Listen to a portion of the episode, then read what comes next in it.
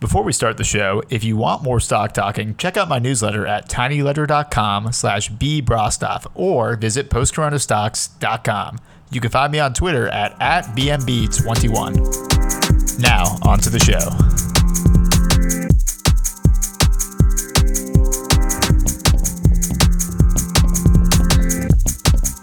Welcome to Stock Talking, an exploration of financial markets in the context of the post-corona world.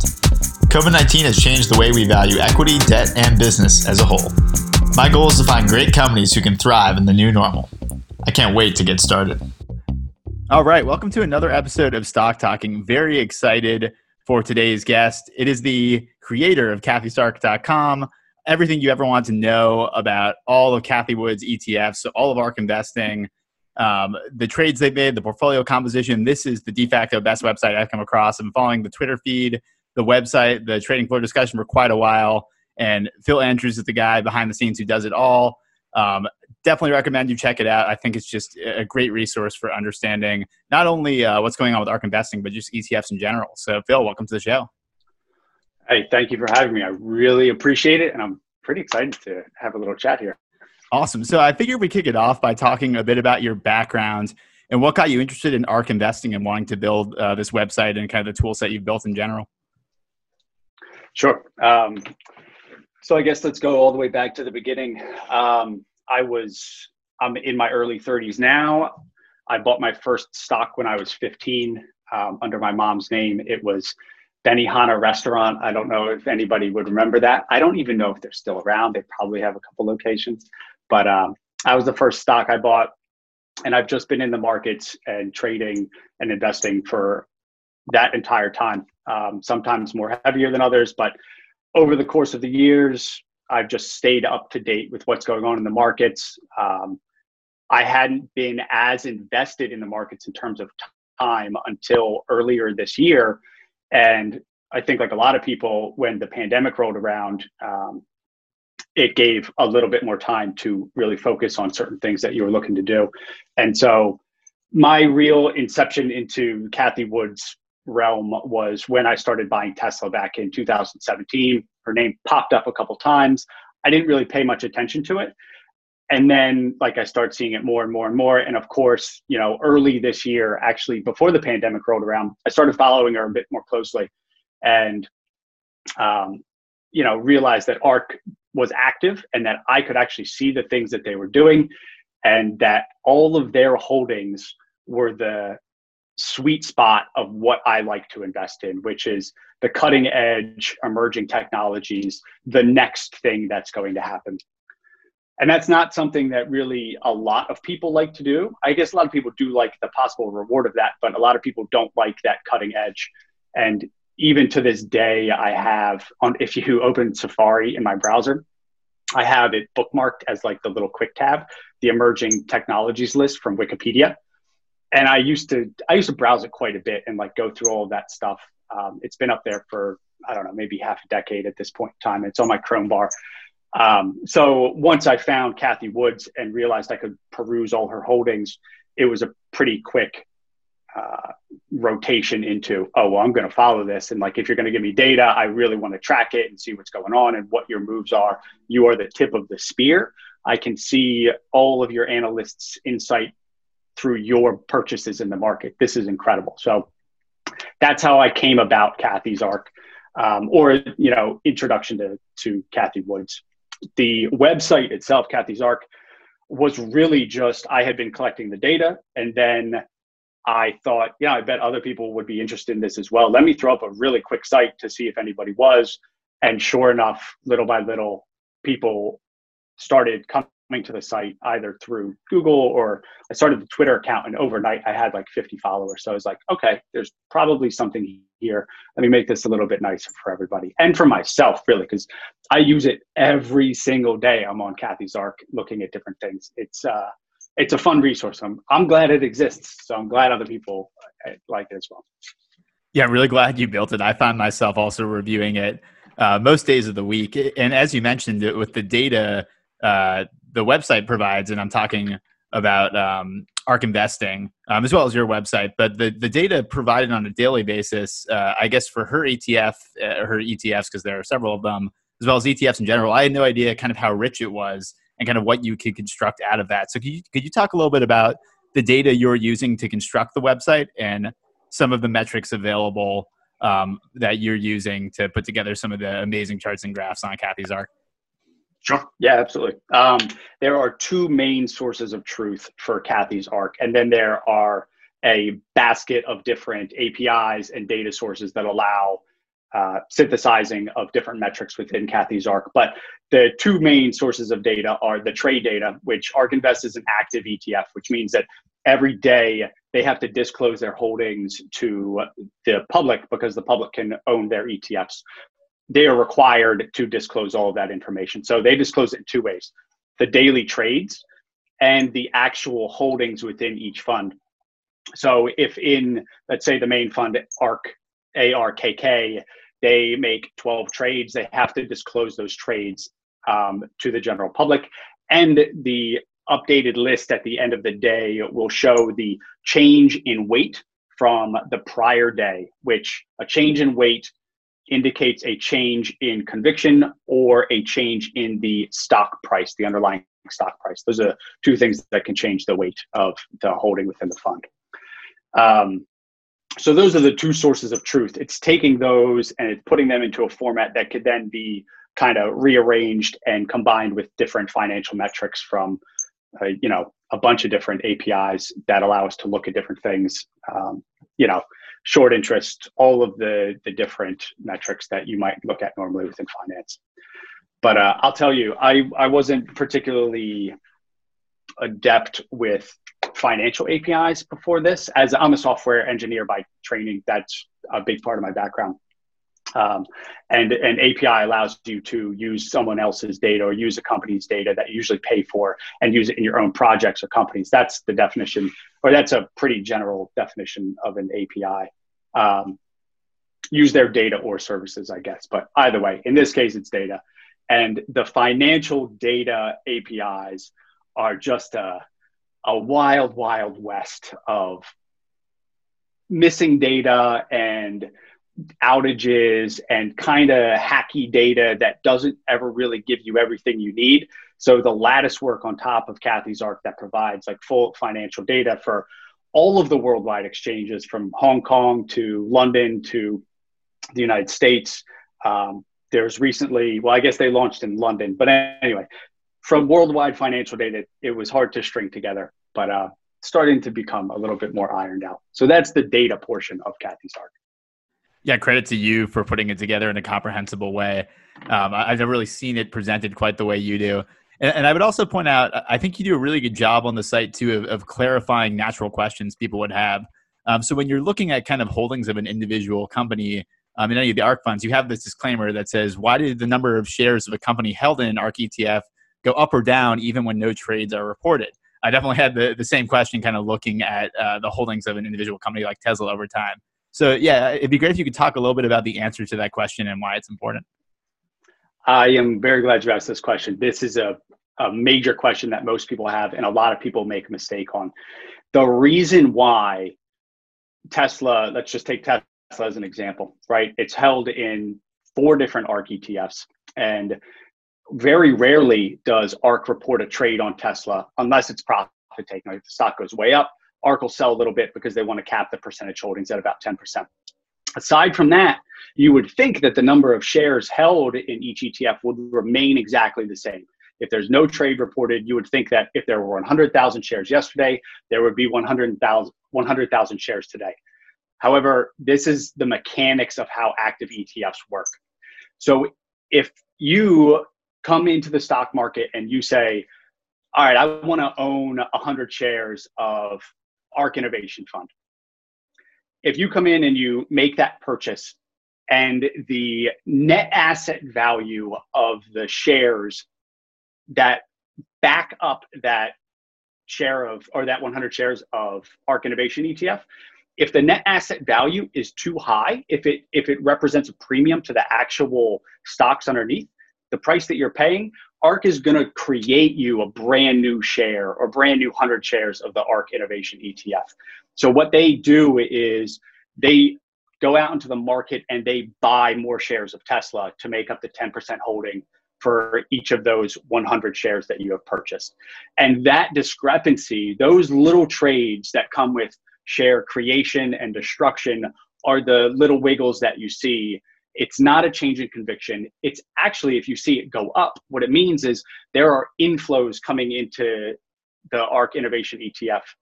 If you see it go down, that means that there are outflows and shares are being destroyed. And so Tesla is selling those shares back into the market. That is the difference. I don't know if it, did I explain that well, or is there something I could touch on a little bit? That's great. Yeah, I think it's super interesting that you can see the weight of an individual holding go up or down, have nothing to do with the conviction behind Cathie Wood or anyone else in her company. On a related note, you've also had a post pretty recently about how certain names in the funds, Cathie Wood and the fund in general, are hesitant about owning more than a percentage, a specific percentage of an entire company, especially if they're in a small cap or mid cap. Yeah, I'd love if you could talk about that, and also maybe some other factors for why the change in holding from day to day or week to week doesn't necessarily say anything about the conviction behind a particular name.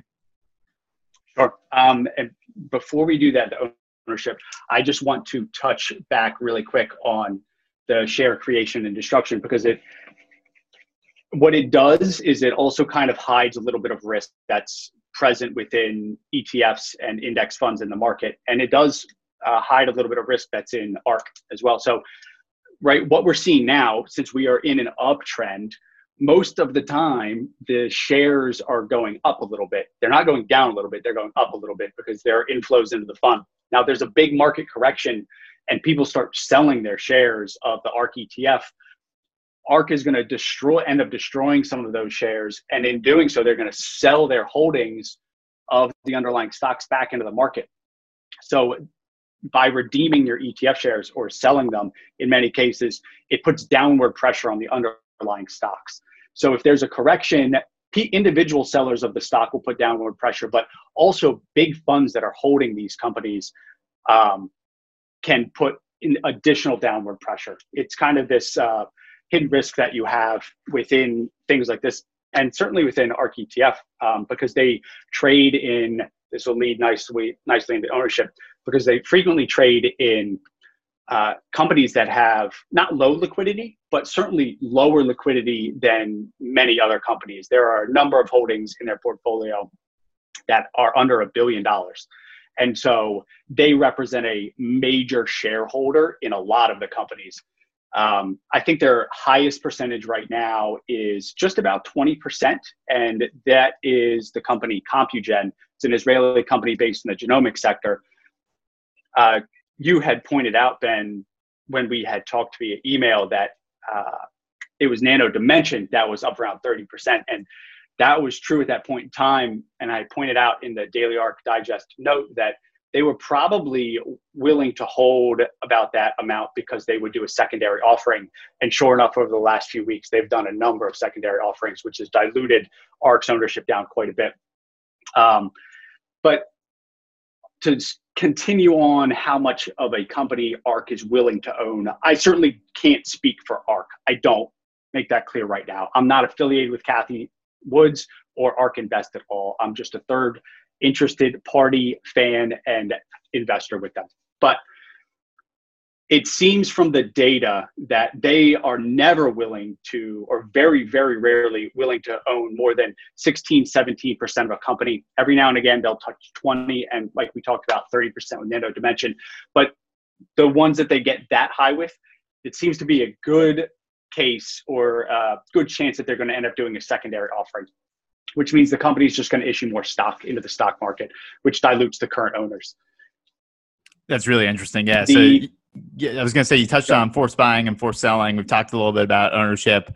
Yeah, totally. If you were saying something, definitely want you to continue. The point I was going to bring up too is, ARK also seems to publish a ton of white papers. Cathie's consistently on CNBC. Even Brett Winton, who I think is the head of research there, has been on a couple of podcasts.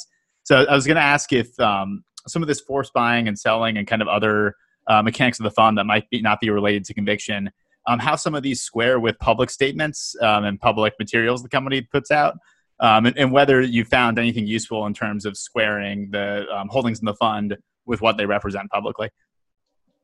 That's a good question. What they say publicly definitely reflects their holdings within the fund and their convictions. They speak what they practice what they preach. They very rarely, if ever, I would say, are in a company that they would put something out on Twitter that they're like, we're not really sure about this, or, you know, this company said that this was the thing, but we actually don't think that that's the case. I've never seen an instance where they end up owning that company and they go backwards. ARK really does trade on its research very highly. I do think that they do some technical work. Some people ask whether or not they use technical analysis. I have no idea if ARK's ever commented, but I think that they probably do a little bit. Someone looks at the charts when they do trades. Any trades in particular, and I know you wrote about this a ton daily on your blog, that kind of stand out to you in terms of them having increasing conviction on a particular stock? Yeah, for sure.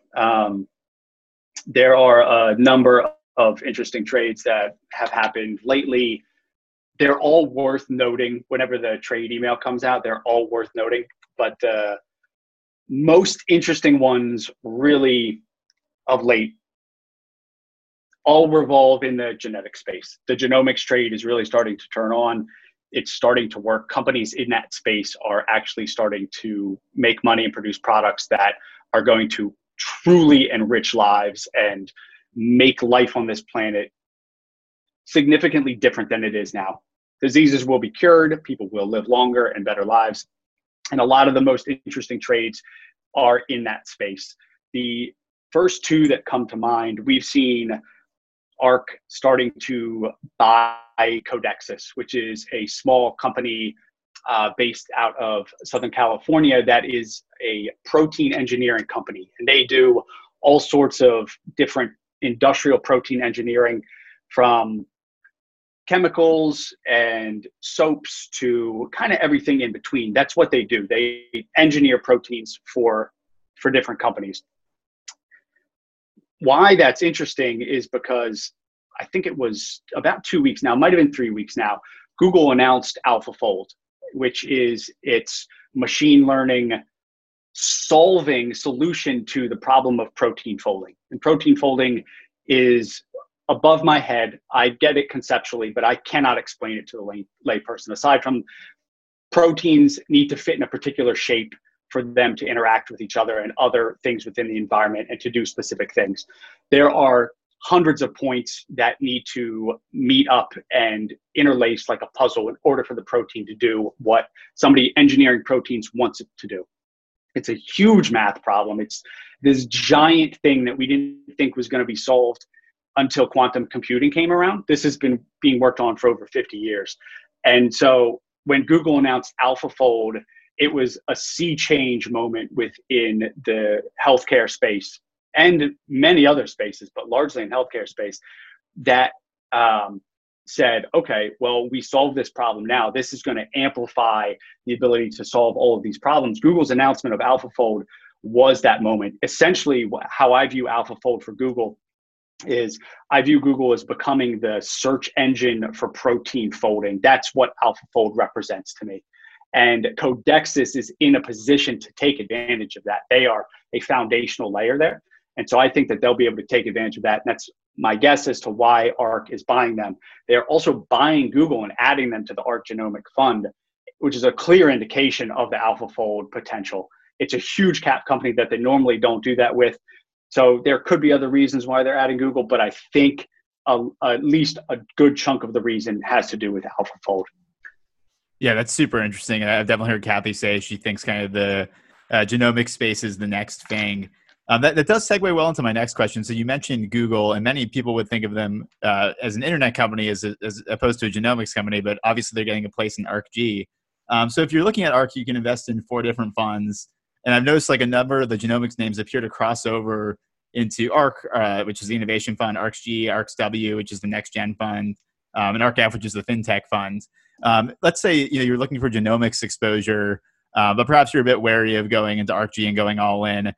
Can you buy any of the other ETFs and still get exposure to that space? Oh, for sure. Yes, you could get into the ARK Innovation Fund, and you would get genetics exposure for sure. I don't know off the top of my head the percentage. That's a really good question, actually. I should know that, and that should be a feature on the site. But I don't know what the overlap is. I do know that the second highest holding within the ARK Innovation, I believe, is CRISPR, and Invitae is top 5. So if you don't want to go all in on genomics and ARC-G, ARKK would be an excellent second pick. Even, I mean, ARKK is the best ideas of ARK Invest. It really is all of their best ideas rolled into one, their best hits, if you will, or their biggest hits, if you will. So yes, if you don't want to go all in on ARC-G and you want to go with ARK-K, you'll get plenty of genomics exposure. Yeah, I'm invested in ARK-K, but mainly just because it's the flagship fund and I hadn't really taken the time to investigate the other ones. I think an interesting feature of your site is you do have the combined holdings in there, and it's very easy to see if a trade was made for one of the ETFs. Maybe it was also in the other ETFs, and you touch on that in your analysis as well. Have you noticed any interesting patterns in terms of kind of multi-ETF exposure? Does Cathie think actively about, if I'm going to have it in one ETF, it's going to be this much exposure in the other ETF, or do they operate more separately? They seem to move, the word here would be beta, really, the weighting in each fund. The beta isn't one, it's a little bit less than that, but it's pretty close. For high conviction holdings, if a buying opportunity presents itself, the ARK Invest team will usually buy it in every fund that it's available in, or 2 of 3. Rarely, I don't think I've ever seen a 4 fund purchase. There are only, I think, 4 stocks that are in 4 different funds, but companies like DocuSign and Teladoc and DocuSign, they are in 3 different funds. And we've seen multiple trades, multiple days where they trade in ARK Innovation Fund, ARK Finance Fund, and the ARK Next Web Fund. It definitely does happen. It doesn't happen all the time, but if a buying opportunity happens, they will pull the trigger. Just a few days ago, Teladoc dove on about 10% on the news that Amazon was moving into the telehealth space. And on that day, ARK purchased Teladoc in 3 different funds. And on the trading floor, we saw this happening. Someone posted the Amazon news, and we watched the stocks fall. And then someone was like, well, I wonder if ARK is going to sell here. And I was like, well, I wonder if ARK's going to buy here, because if they buy here, that's a really big sign of conviction. And sure enough, that day they had bought 3 times. Makes sense. Yeah, the Amazon, there seems to be a good number of stocks that react very negatively to Amazon entering their space, but in the long term, it can be positive. What comes to mind is Square. I think Amazon came out with a competitive product. Might have been when they were private, but Square obviously had no issues coming back from that. It's interesting you mentioned Teladoc, because I know you've written on that on the blog a lot. As you said, they own it across 3 funds. It'd be great if you could put some numbers in terms of how much Cathie has been increasing the Teladoc position, and also some reasons why they seem to have so much conviction around the stock. It's a really good question, and I think a lot of people, actually have that question, including myself. A lot of people wonder because it doesn't seem like we're going to be in the pandemic forever, right? It looked like a pandemic play at first. Teladoc is, everyone's home and people are going to need telehealth medicine and all of these things that were kind of pandemic related. But I actually think we had a discussion about this recently, and I actually think that Teladoc does fit more into the genomic space and the shift in medicine that's going to happen due to the different types of treatments and tests that are going to come out. So, sorry, I'm just looking at the numbers. And since October, ARK has increased their position in Teladoc has increased at about 250%. And it represents about 3.75% of all of the ARK portfolio. So combined, 3.7% of the entire ARK portfolio, including all five funds. They own about 4.25% of the company. But to elaborate on why Teladoc is kind of interesting in this way is, so if you think about, let's take Exact Science for this example. Exact Science. Right now, the general way that you would go about getting tested for colorectal cancer is you would go into the doctor's office and you would get a colonoscopy. You would actually have to go in. It's a very uncomfortable procedure. Everyone should get tested for colorectal cancer. Let me say that now. So get a colonoscopy or use Exact Sciences Cologuard. But Exact Science Cologuard takes the colonoscopy out of the picture and actually sends a kit to your house that allows you to send a sample of your stool into them for them to test whether or not you have markers, DNA markers for colorectal cancer. And so it's this kind of thing, this at-home medicine, that's going to allow companies like Teladoc to flourish, right? Exact Science and Cologuard doesn't do the part where the doctor has a conversation with you and tells you what you should and should not do and the prescription and looks at your risk factors and charts. They don't do that, but the doctor can. And so if you don't have to go into the office to have that conversation and actually have the colonoscopy, then we can just send you the kit and you can video chat with your doctor. And that's one example of the kind of thing that Teladoc will be able to take advantage of as time goes on. I mean, they're in a number of different spaces, therapy, they're, you know, psychiatric health. There's a number of different things that they do, but Teladoc is just in a position to take advantage of all of the, you don't have to go anywhere to get the things that you need shift that is happening right now. That's what they do. And they're doing it in the medicine space. Super interesting. Yeah, it makes me want to own some more of Teladoc myself. Kind of flipping it around. I mean, obviously, when they increase one position, it's generally at the expense of another position. So I'd love to hear about some trends in terms of positions that Cathie has downsized over time, as well as any commentary on why you think that downsizing is happening. Yeah, you do see this from time to time for sure. And the one that struck me the most since I've been doing this was, I think it was back in October at this point in time, might've been late September, but they started to liquidate their Illumina holdings. And Illumina is the biggest genomic sequencer in the world. They have equipment in most research labs around the country and in foreign countries and universities. They handle, if you send your DNA somewhere to get sequenced or someone asks for some strain of DNA to be sequenced, it's usually done on Illumina machinery. And back in, you know, a few months ago, they announced that they were purchasing Grail, which is a different business than Illumina was in. Illumina was in essentially a picks and shovel play of, we'll be the testers. You send us your genetic material. We'll sequence it for you. And they moved out of that category a little bit. And it was very fast liquidation by ARK across all funds to get out of Illumina. So I was very surprised to see that because Illumina is a market leader. It is truly the market leader in genetic sequencing. It spoke a great deal on their conviction of what they really think is going to happen in the future of genomics to do that so quickly.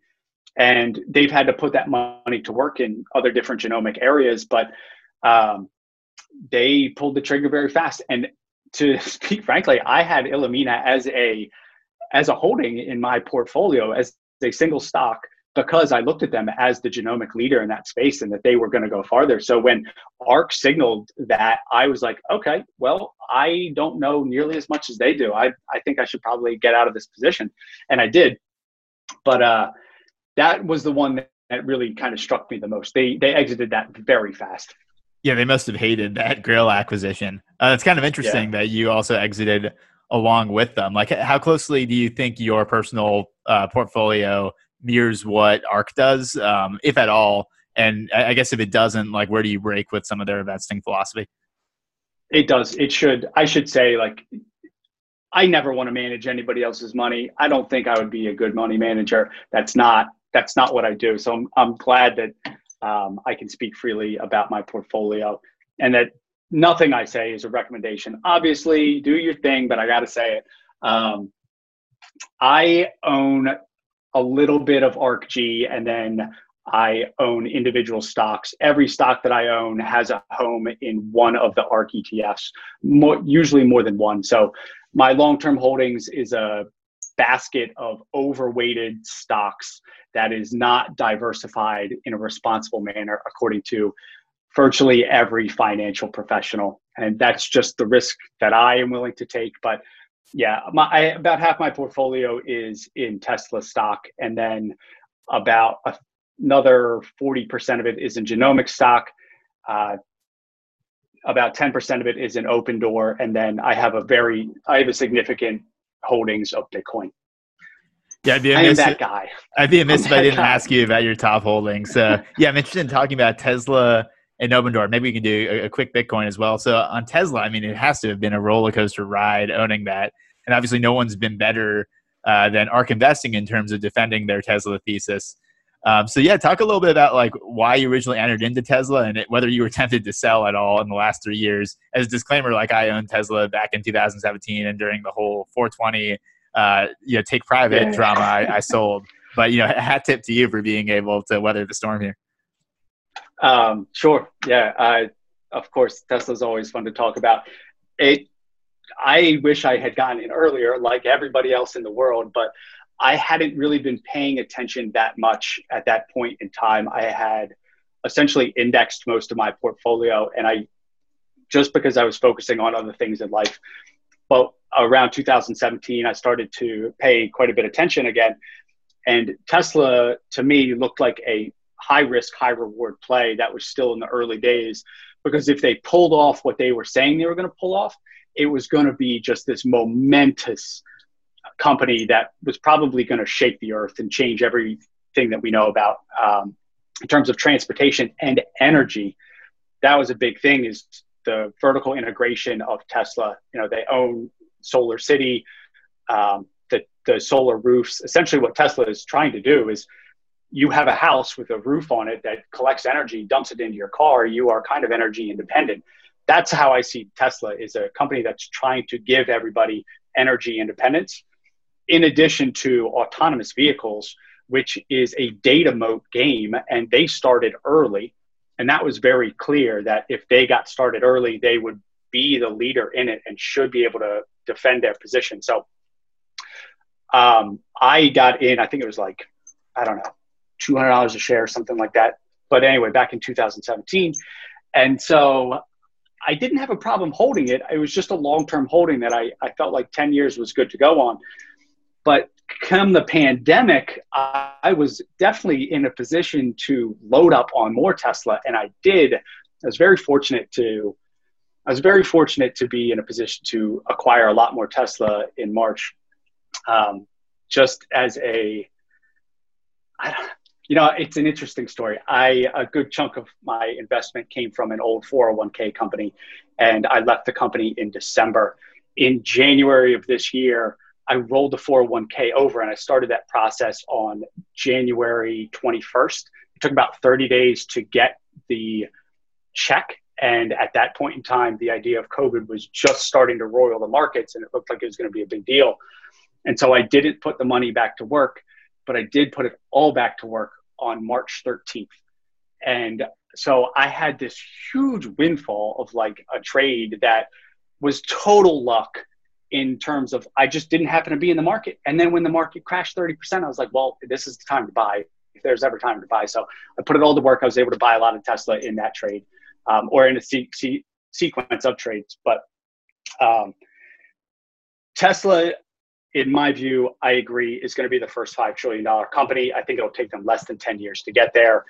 At this point in time, it's just a matter of how fast they'll get there and who they're going to put out of business on the way there. It's not a question to me anymore. And I think a lot of people are starting to see that light. That's why you're seeing the company continue to rise at the speed that it's rising. The only thing that Tesla is constrained by is building enough factories and actually getting capacity so that they can deliver their product. But what they are able to do with the share price that is now is just do secondary offering after secondary offering. What's $5 billion when you're selling into a $700 billion market cap, which is incredible because one gigafactory costs about $5 billion. So every time they can do that, they get to increase their capacity. It's very cool. I think Tesla is in a once in a lifetime position It's like Microsoft back in 1980s. People are going to retire on Tesla. It's going to be that kind of company. That's awesome. Easy hold. What impeccable timing. Yeah. Dude, right? Hats tip to you for holding through the storm. I mean, yeah, what an incredible trade. And I guess as a segue, a couple follow-ups here. So I think a lot of people perhaps incorrectly think that Tesla is the most of the reason why ARK has had such an incredible performance over the last year or so. And I think you see days like today, and, you know, Tesla was down whatever percent, but the funds were actually up kind of on the strength of the genomics trade. I mean, no one would know better than you. Kind of how much has Tesla contributed to ARK's return this year and in previous years? And additionally, like, I think another thing that perhaps some people aren't aware of is, like, ARK has tried to manage their Tesla position and not have it be too large. So it'd be great to hear some of the mechanics around that as well. Sure. I don't have a perfect number on how much Tesla has contributed to ARK's rise this year. It's definitely significant, but I would be ballparking it. I don't have the perfect data on that. So I wish I could answer that question a little bit better, but I don't want to overextend my knowledge there. Oh, no problem. Yeah, go ahead. Sorry. Oh, no, go ahead. You were going to say? Yeah, I was going to ask, like, if you could talk about some of the tools you do have on Cathie's ARK in terms of figuring out the contribution of certain names in terms of overall performance. Oh, sure. But they do, to answer your previous question, they do have a cap on how much they will hold in a portfolio. It's between 10 and 11%. They'll let it get to 11%, but they'll almost always sell it. We've seen this with Square. We've seen this with Tesla. It's just smart portfolio management when you have that much money and that much going for you in terms of clients. You can't let a position get too big. Otherwise, on days like yesterday and the day before when Tesla's down 6%, 7%, the fund is just crashing, and you'll end up getting redemptions. It's just not good portfolio management. So we've only really seen that in the last couple of months or since the beginning of March with Tesla and Square, but they do keep, it's pretty clear that they will keep within certain funds, the percentage of the fund weighting seems to be 10% for their absolute convictions, which is Tesla, but 7% for a company like Square, 5% for a company like CRISPR. 5% is like their tier three ceiling weight. 7% is their tier two, and their absolute highest is 10%. But yeah, you can see this, and I have been working to get a more long-term view up. But right now you can go back 60 days to see the contribution of what a stock has contributed to the overall performance of any of the ARK ETF. So if you go to ARK, ARKK /performance, you'll see 1 day, 7 days, 30 days, and 60 days.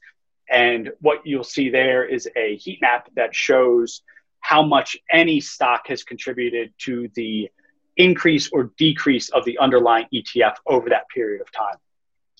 So if you were to go and look at yesterday, Tesla was way down, and you would see like this big red square, this big red rectangle of Tesla dragging ARK-K down, but then you would see these much bigger rectangles of many of the genomic stocks like Aditas and CRISPR pulling ARK up. So it's this really interesting way of seeing what is actually contributing to the ARK ETFs over time. You can see what is happening because a lot of the argument is it's only Tesla that's doing this and they're only up because of Tesla.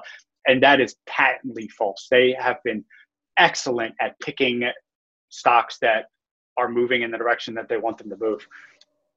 Definitely. Yeah. And I totally recommend people check out that performance tab. I use it a lot when I'm thinking about ARK's performance in ARK-K and some of the other funds. I want to keep going through your portfolio and also use it as a way to talk about what ARK's doing as well as Cathie's ARK. So Opendoor, super interesting name. I'd love to hear about your thesis for why you're invested in it. I think Cathie is also invested in Zillow and some of the funds, which I don't know if you would call that a competitor, but yeah, if I could hear the thesis on Opendoor.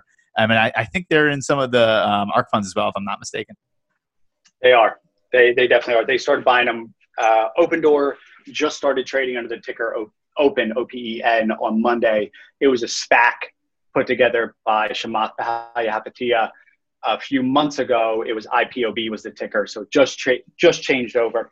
And when it was announced, the ARK Invest team started buying it. So they actually own a pretty decent amount of Opendoor. And what's so interesting about Opendoor is it is an incredibly difficult problem that they are trying to solve. And so here we are again, where if they solve it, if they can figure out how to solve it, or even solve just a fraction of it, they are in a position to own a giant piece of the entire housing market, which is such a valuable market. I can't remember the name or the number off the top of my head, but it's trillions of dollars is the residential real estate market. And that's what they are in. So what Opendoor does is Opendoor will buy your property from you. They'll give you a price on the spot, and you can essentially hit yes or no and sell your house to them almost immediately. It takes 10, 15 minutes, something like that.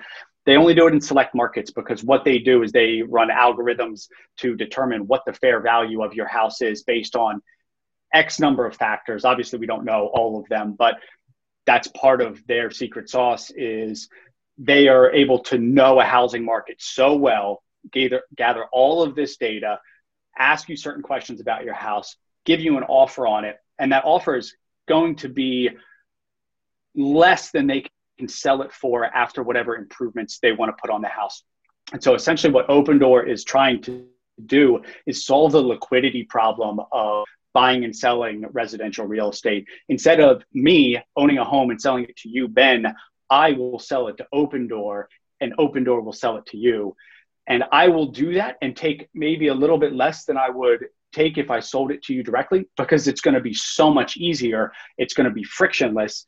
And therefore, I'm willing to just do it that way, as opposed to going through the whole home buying process, which takes months. And I've got to clean my house and I got to show it and I have to do all of this. And maybe I have to do some repairs.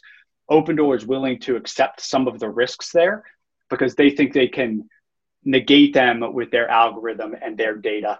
And that is why Opendoor is so interesting, because I can see that value proposition. I don't really want to own a home. I'm a perennial renter simply because I don't want the idea of having to be locked into a house for 6 to 8 months if I need to go somewhere else. And so if Opendoor unlocks liquidity and allows housing to be transacted within a month, that's a huge turnaround. It's huge efficiency. It's just a giant opportunity that if they solve it, and again, that's the question, if they solve it, it will be worth, it's hard to say. Yep. Super disruptive company. And as you mentioned, they came public via SPAC. And as is the case of many companies, you know, a ton are coming public via SPAC. This also has been a year of a ton of IPOs. I'm wondering with Cathie's ARK, obviously they do add new names to the portfolio from time to time. Are they kind of picking new companies that just went public, companies that have been public for a long time, or have you seen any patterns there? They do pick up some new companies, fresh IPOs, and some SPACs even. They are willing to buy anything that fits their thesis for sure. They'll buy anything that fits their thesis. And I think it's worth noting that if you think it fits their thesis and they don't buy it, it doesn't fit their thesis. It's probably not a valuation thing on an IPO or a SPAC basis. They're pretty young. That's generally when you would want to get in anyway. So Opendoor and IPOB, they recently bought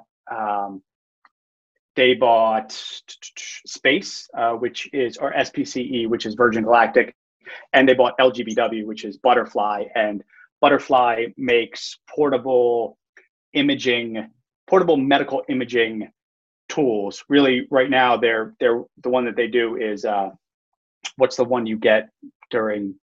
Oh, what is that called? You go in, you're pregnant, and you do the thing with the baby. What is that called? I know what you're talking about. I can't recall the name off the top of my head. It's important. It's a big, big total addressable market. Yeah, I can see the image. It's very important. But anyway, they make those so that you can do that with your phone and the equipment that Butterfly makes. Somebody out there is screaming at their phone right now. It's called the... but anyway, that's what they do. So if something fits their thesis and they bought it into ARC-G, they'll buy it. Yes, for sure. I think that those are the only real SPACs that they've done, IPOB and LGVW. They bought Unity as soon as it came out. They bought Palantir as soon as it came out. And I think that there might be a few others. It's notable to mention that they did not buy Airbnb. Airbnb is not currently in the portfolio. This was a big question within the ARK community of whether or not Airbnb was going to make it on IPO, and they did not. So maybe it is a valuation thing, but it's worth noting.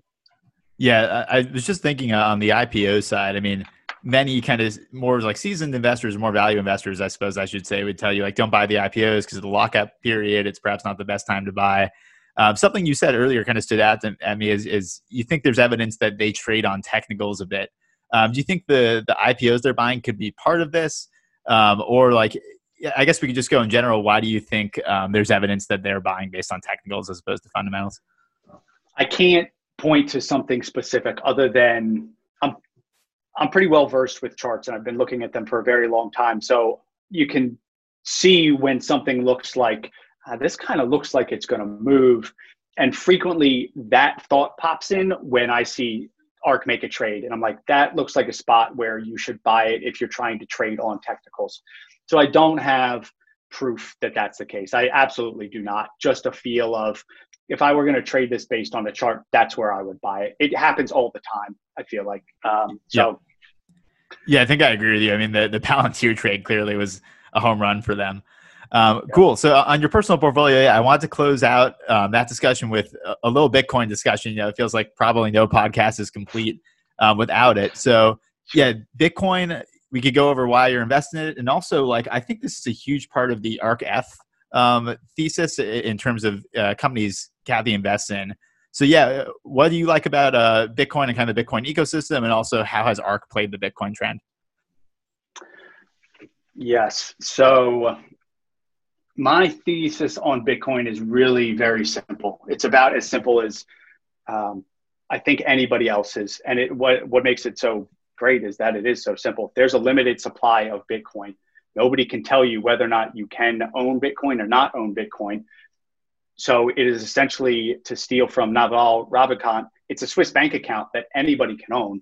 You can park your money there and it will always be yours. No one can ever touch it without your saying so. So it has all of these incredible security features. It has a limited supply. It's a great store of value.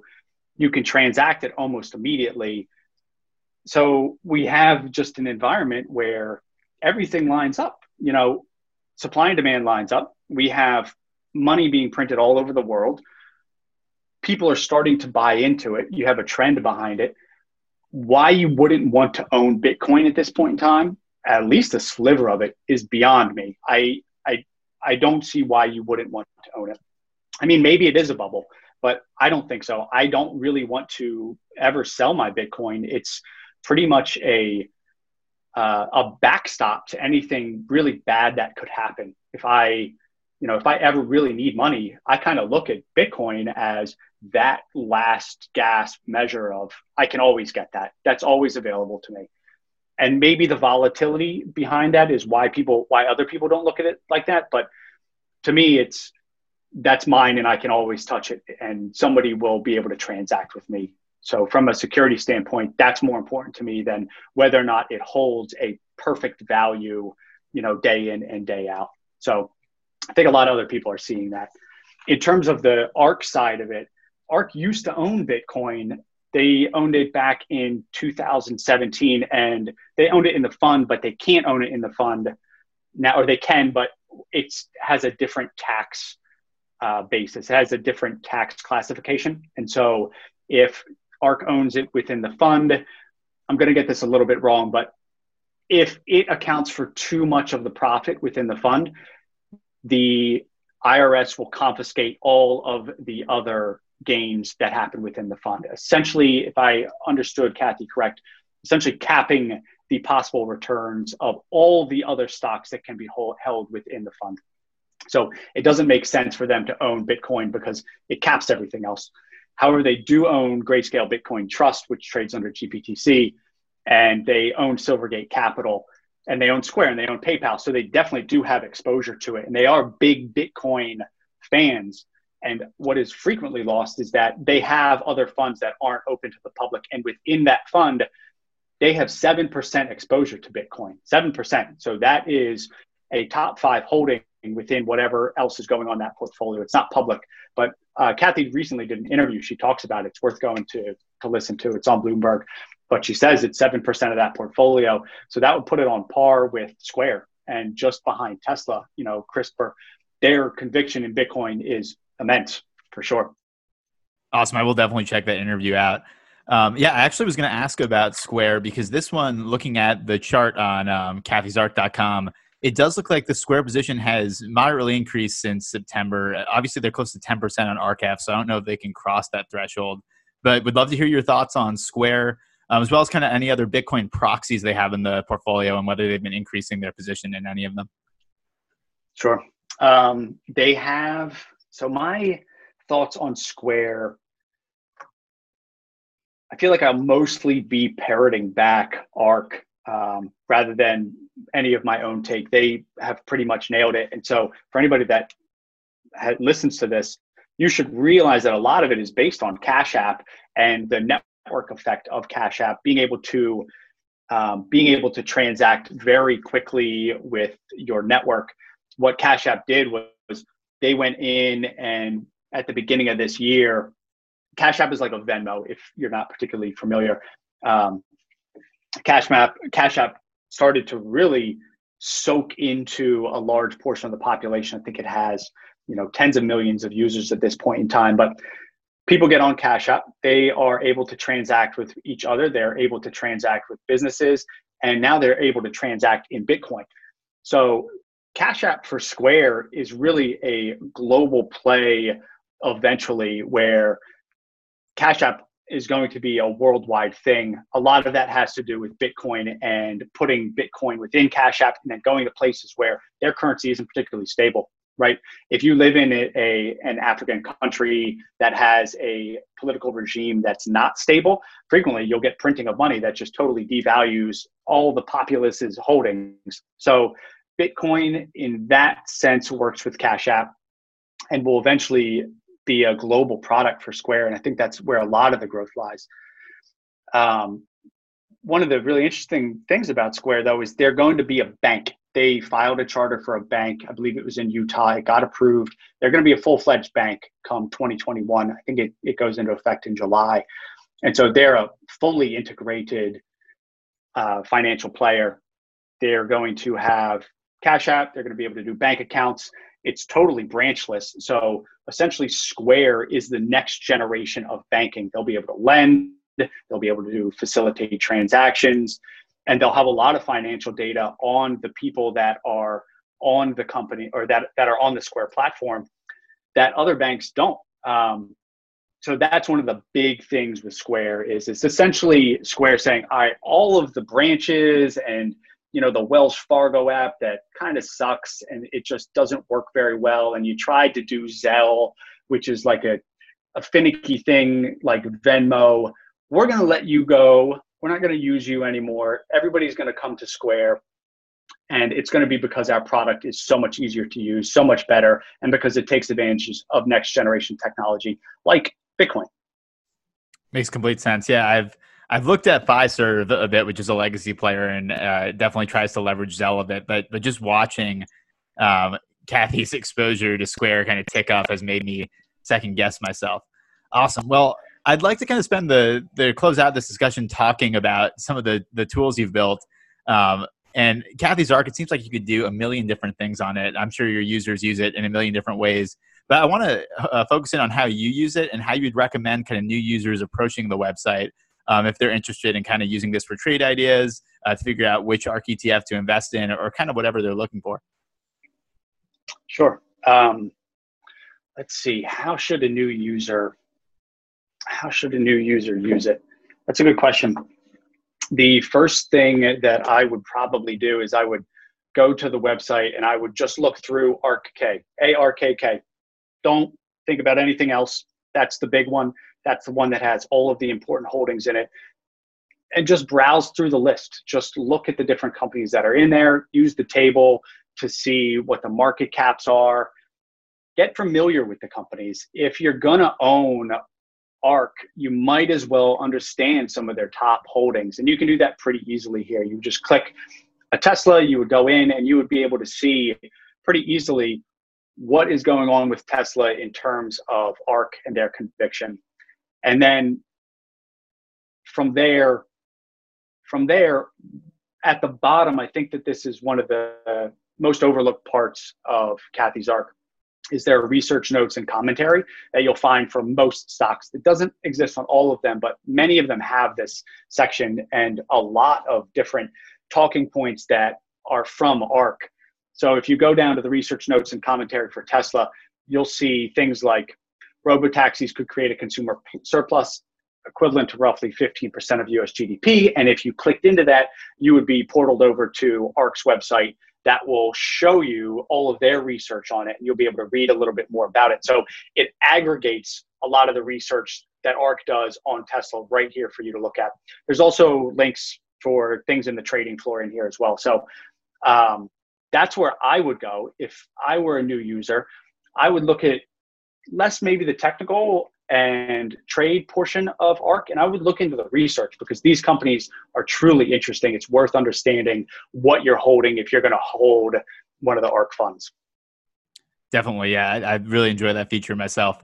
Yeah, you mentioned the trading floor. I want to talk about that, but the question that I really wanted to answer is, I think you put together this great kind of daily summary of things that happened in the fund during the day, or maybe trends over a longer period of time. How do you go about doing that? I mean, there's so much data to comb through. How do you really land at kind of a cohesive one-day summary? It is partially feel, but it's also knowing what happened the previous 5 days, right? So if I have done it 5 days in a row, 10 days in a row, I've done it every day for quite some time now, you get a sense of what's going on, what is important and what is an actual storyline, and what is just maybe maintenance, or maybe a little bit moving here, a little bit moving there, and an aggregation of the things that I read across the internet, like the AlphaFold with Google and Codexis. Things just start to line up. But the things that I try and highlight are things that aren't necessarily obvious at first glance. You know, what is the correlation here? Why might this one stock that was bought, and it's only 0.02% of the fund, why was that bought, and is it important? And maybe when I look at that stock, I'll go in and I'll see, oh, this is a tiny company, and ARK actually just bought 7% of the company. That's kind of important. Like, that's a big deal. Even though it's a small portion of the ETF, the actual underlying company and what it represents, that's worth pointing out to people. I think a lot of people come to Cathie's ARK because they want to be on the cutting edge of, this company's not making money yet, or just starting to make money. And that's kind of what the Daily Arc Digest hopes to shed some light on, is we know all of this stuff. Like, okay, you bought some Shopify, everybody's buying Shopify, and we know that story, but what are all these other things that no one's really talking about that much? So that's kind of what I try and focus on when I do the Arc Digest. Yeah, on the Daily Arc Digest, does any particular one stand out in terms of generating the most user reaction? I found it really interesting how a ton of people always comment and ask questions once you post this. Yes, people do comment and ask questions. It's great, actually. I love the comments. I think everybody else loves the comments. I find the comments probably as valuable as other people find the daily post. We've had some really interesting discussions within the comments of the digest. So the things that people have pointed out, TDoc has been the thing that we've talked about quite a bit. But the last few days, it's been all genomics. And what I hoped about the trading floor when it happened was, when I decided to start the trading floor, was that people that really had deep knowledge in an area would join and would from time to time chime in on subjects that myself and other members don't have enough knowledge to actually speak on. And that has happened at least a few times, where we get people that really know the genetic space and they say, oh, well, this is actually this, and that thing that you pointed out is kind of right, but definitely take a look at this as well. It's been really good. Yeah, I think there's some awesome discussions there. I highly recommend everybody join. Yeah, I think there's so much potential here. I'd love to know, what does the future look like for Cathie's ARC, both the website and the trading floor and anything else you're cooking up?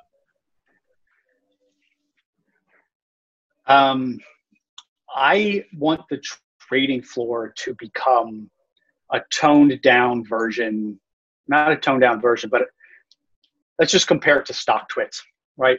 If you go on StockTwits, any company there, it's just this cascade, this waterfall of memes and some good information and a lot of promotion. It's just not high quality material, and it's not particularly, it's not indexed. You can't search it. So what I'm hoping to do with the trading floor is bring together a lot of people that are in this stuff for the long term, that are following these companies very closely and are interested and willing to comment on the goings on and the different companies within the portfolio, so that we have a repository of information that new people into investing and new people into future technology can come into later on down the road and look at and read through and go, oh, I've always, you know, I'm just now getting into Opendoor.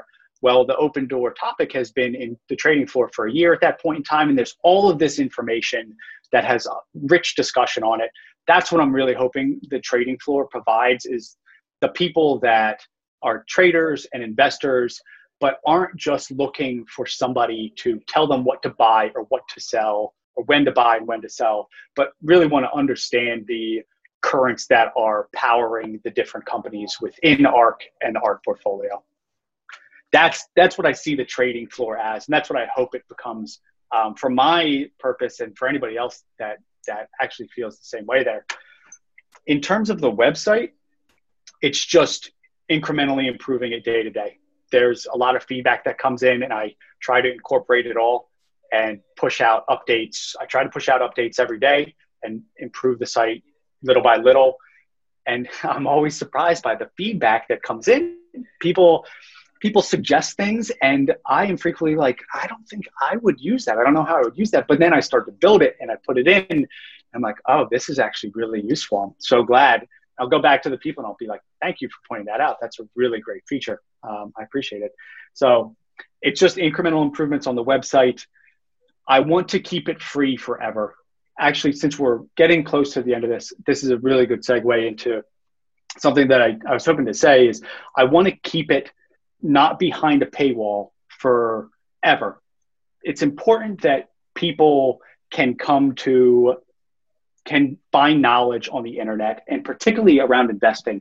It's very hard to find good, clean investment advice and community and data that isn't behind a paywall or that isn't segmented off so that you can't get to it. Sure, I do need to pay the bills for Cathie's ARC and do all that. That is important. But investing for the longest time has been a rich person's game, and it continues to be that way. And I don't want to ever do that with Cathie's ARC. I want to make sure that if you are new to investing, you have $1,000, $5,000, and you're interested in all this stuff, you can come do it for very cheap or for free completely. And so that's something I definitely want to keep going with Cathie's ARC, is that trend. But on that note, I really want to give a shout out to Cathie Wood, the ARK Invest team, and Shamath Bahia Palihapitiya, right? Like, they are helping push forward what would have been private investment for years, right? The SPACs, that would have been privately funded, or it would have just been a bunch of rich people or mutual funds that would have gotten access to that stuff.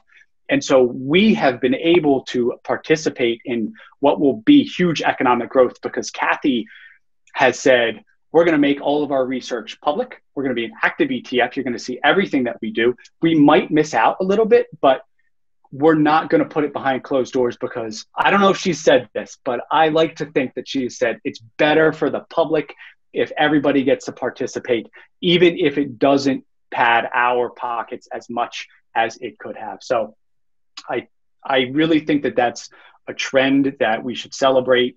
I hope that it continues to stay that way, because everybody should be able to participate in this. They really should. I'm into that. And I think what you're doing is a huge part of that transparency and education. I mean, I just think having these ETFs that show what they're doing on a daily basis and having someone like you break down what's happening is super important. On that note, I did want to ask if there's any one resource, and it could be multiple, that has influenced you as an investor. It could be a Twitter account, a podcast, investing or non-investing book, but kind of where would you recommend can a new investor start? I would recommend new investors to start, man, it's been so long since I've been a new investor. So coming in at ground zero, you should probably read or listen to, what's his name? It's a corny name and he'll admit it, but I Will Teach You How to Be Rich. I think his name is Ramit. I can't remember his name. But Ramit Sethi, I think. Yep. Bingo. Yep. That's the guy. Yes. He has very good practical financial advice for all walks of life from the get-go. If you're coming into investing at ground zero, start with something like that and understand how money works and what it is. If you understand markets a little bit and you are in tune with investing, I would back out of the markets and get into psychology and understanding how things work, why things work, why humans act the way they do is the reason the markets move in the first place. So our natural tendencies are the things that make a price go up or down. So I would start with the very basics. I would recommend reading The Selfish Gene by Richard Dawkins. Go to the ground level of your own genetics. Know why you do the things that you do and why other people do the things that they do. And then take it up a level. Something like Thinking Fast and Slow is absolutely groundbreaking book that will change the way you learn or the way you think about the actions that you take. And it might make you think a little bit slower before taking actions, which is almost always a good idea. So those are the two things. They're not necessarily financial books, but I would highly, highly recommend putting those on the shelf for sure. Awesome. Great recommendations. Excited to check those out. Thank you so much for coming on the show, Phil. This has been a blast. Yeah, man. I really appreciate having me. Thank you so much. And best of luck to everybody in the market. Thanks again.